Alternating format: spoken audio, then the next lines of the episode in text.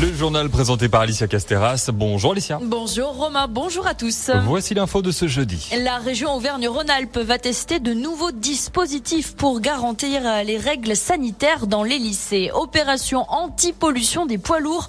Ils ont été contrôlés hier matin au péage de Nangy, vous les avez peut-être vus. Et la poste de Salange qui va enfin rouvrir, diront certains, ce sera la semaine prochaine. Marseille a besoin de plus de temps. La mairie a demandé au gouvernement 10 jours supplémentaires avant d'appliquer les nouvelles règles sanitaires dévoilées hier face à la recrudescence de Covid. Le ministre de la Santé a annoncé que les bars et restaurants fermeraient à nouveau définitivement ce samedi. Euh, pour Marseille et Aix, du côté de Paris, Lille, Grenoble et Lyon, là tout devra fermer à partir de 22 heures ainsi que les salles de sport et les salles des fêtes. En Savoie, les rassemblements privés comme publics de plus de 30 personnes seront interdits à partir de lundi prochain.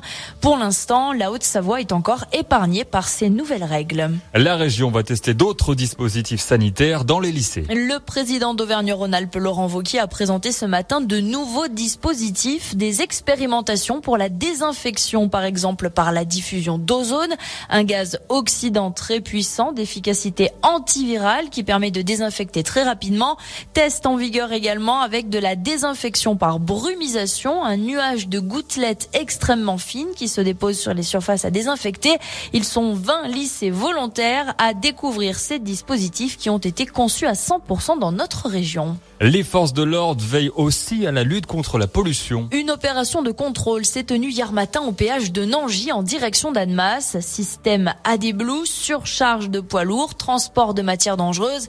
La gendarmerie et la DREAL, la direction régionale en charge de l'environnement, ont vérifié ensemble si les poids lourds respectaient bien les règles en termes de protection de l'environnement. L'adjudant Hervé Cherin du peloton motorisé de Bonneville. Notre mission, c'est de contrôler tous les moyens de transport, le contrôle des flux. Voilà, on est formé, on a des qualifications et du matériel pour procéder à ces contrôles. Rien n'est évident parce que la législation est complexe dans tous les domaines. Il faut toujours se mettre à jour des dernières dispositions et des spécificités de chaque transport. on a vu du transport d'animaux vivants, après ça peut être du transport de matières dangereuses, du transport de déchets. On tout ce qu'on a pu euh, aborder ce matin. Et hier, au total, 33 poids lourds ont été contrôlés et aucune infraction au système anti-pollution Blue n'a été constatée. C'est une bonne nouvelle pour les char. Réouverture du bureau de poste rénové dès la semaine prochaine, mardi 29 septembre.